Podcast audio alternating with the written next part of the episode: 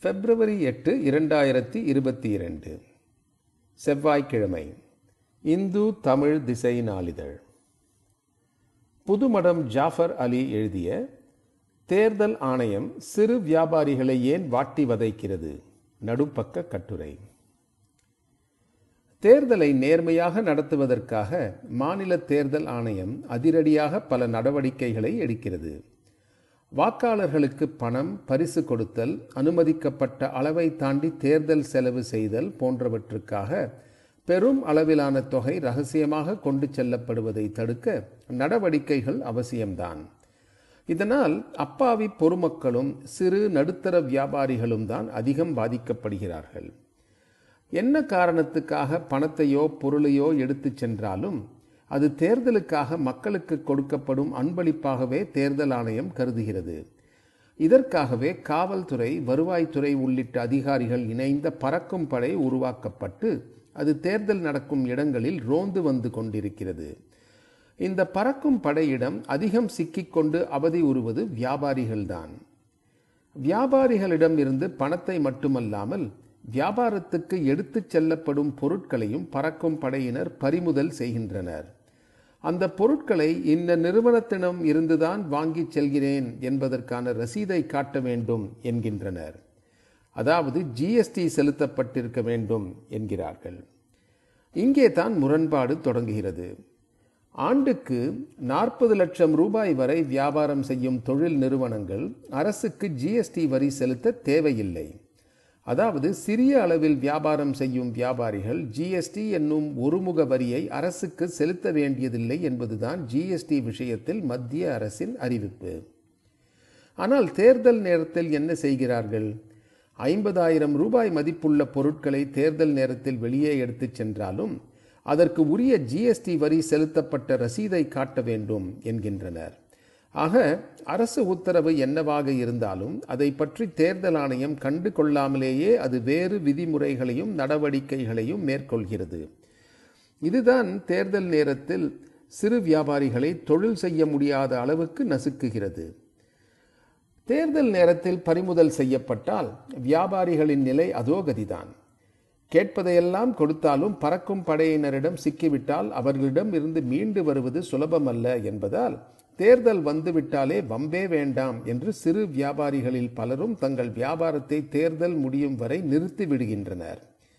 இதனால் தொழில் பாதிப்பு ஏற்பட்டு பலரது வாழ்வாதாரமும் முடங்கி சிரமப்படும் நிலை ஏற்பட்டு விடுகிறது. ரசீது இல்லாமல் பிடிப்பட்ட பொருட்களுக்கு ஜிஎஸ்டியுடன் கூடிய ரசீதை உருவாக்க பறக்கும் படை அதிகாரிகளே வழி சொல்லிக் கொடுக்கிறார்கள் என்றும் குற்றம் சாட்டப்படுகிறது. அதிகாரிகள் கை காட்டும் வழக்கறிஞர்கள் பட்டய கணக்காளர்களிடம் சிறு வியாபாரிகள் சென்றால் அவர்கள் சர்வீஸ் சார்ஜ் வாங்கி கொண்டு ரசீதுகளை தயார் செய்து கொடுத்து விடுகிறார்கள் என்றும் அந்த ரசீதை பறக்கும் படையினரிடம் அன்பளிப்போடு சேர்த்து கொடுத்தால் பிடிப்பட்ட அத்தனை பொருட்களும் சேதாரமின்றி திரும்ப கிடைத்துவிடும் என்று சிறு வியாபாரிகள் சிலர் கூறுகின்றனர்.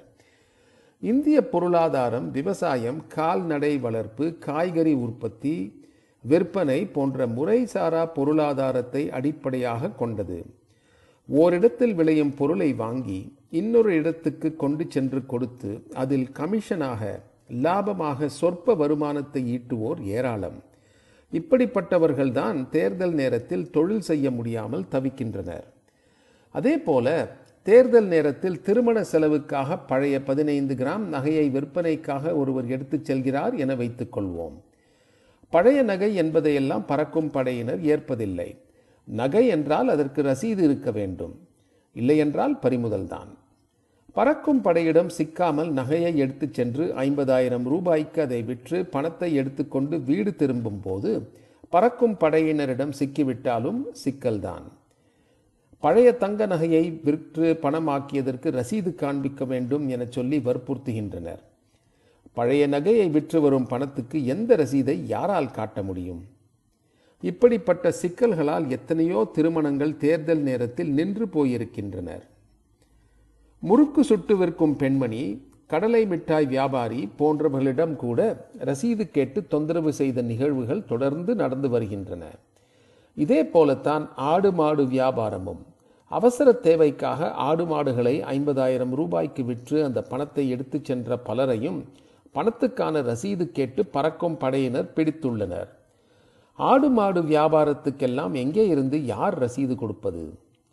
கடந்த இரண்டாயிரத்தி இருபத்தி ஓரால் நடந்த சட்டமன்ற தேர்தல் நேரத்தில் பறக்கும் படையினரிடம் பிடிப்பட்ட பணம் மட்டும் நானூற்றி ஐம்பது கோடி ரூபாய். இப்படி பிடிப்பட்டவற்றில் தொண்ணூற்றி எட்டு சதவீதம் அளவுக்கு உரிய ஆவணம் காட்டி பொதுமக்கள் வியாபாரிகள் பொருட்களை திரும்ப பெற்று சென்று விட்டனர் என்று தேர்தல் ஆணையம் கூறுகிறது.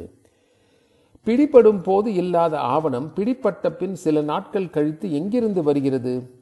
பெரும்பாலான ஆவணங்கள் போலியாக உருவாக்கப்பட்டவைதான் என்று கூறுகிறார்கள். தேர்தல் நேரத்தில் அதிகாரிகள் பலரும் லஞ்சத்தில் திளைப்பதாகவும் குற்றம் சாட்டுகிறார்கள்.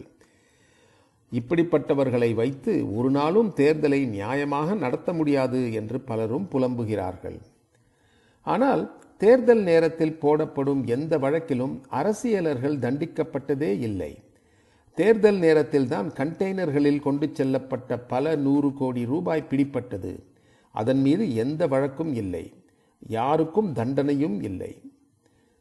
தற்போது கரோனா கட்டுப்பாடுகளும் சேர்ந்து கொண்டு விட்டன. நகர்ப்புற உள்ளாட்சி தேர்தலுக்காக விருப்ப மனு பெறுவதில் தொடங்கி பிரச்சாரத்துக்கு செல்வது வரை எல்லாமே கூட்டம் சேர்த்துதான் நடக்கிறது. ஆனால் அதை சுகாதாரத்துறை உள்ளாட்சித்துறை காவல்துறை என எந்த துறை அதிகாரிகளும் கண்டு கொள்வதில்லை அதிகாரிகளிடம் சிக்கிக்கொண்டு தவிப்பது சிறு வியாபாரிகள்தான். காவல்துறை தேர்தல் ஆணையம் போன்றவை எளியோரிடம் கடுமையாகவும் செல்வாக்கு உள்ளோரிடம் குழைவாகவும் நடந்து கொள்கிறது என்று பலரும் குற்றம் சாட்டுகிறார்கள். சிறு வியாபாரிகள் பொதுமக்கள் நிலையை கருத்தில் கொண்டு அரசும் தேர்தல் ஆணையமும் தமது விதிமுறைகளில் உரிய மாற்றங்கள் செய்தால்தான் இந்த அவப்பெயர் தேர்தல் ஆணையத்தை விட்டு நீங்கும்.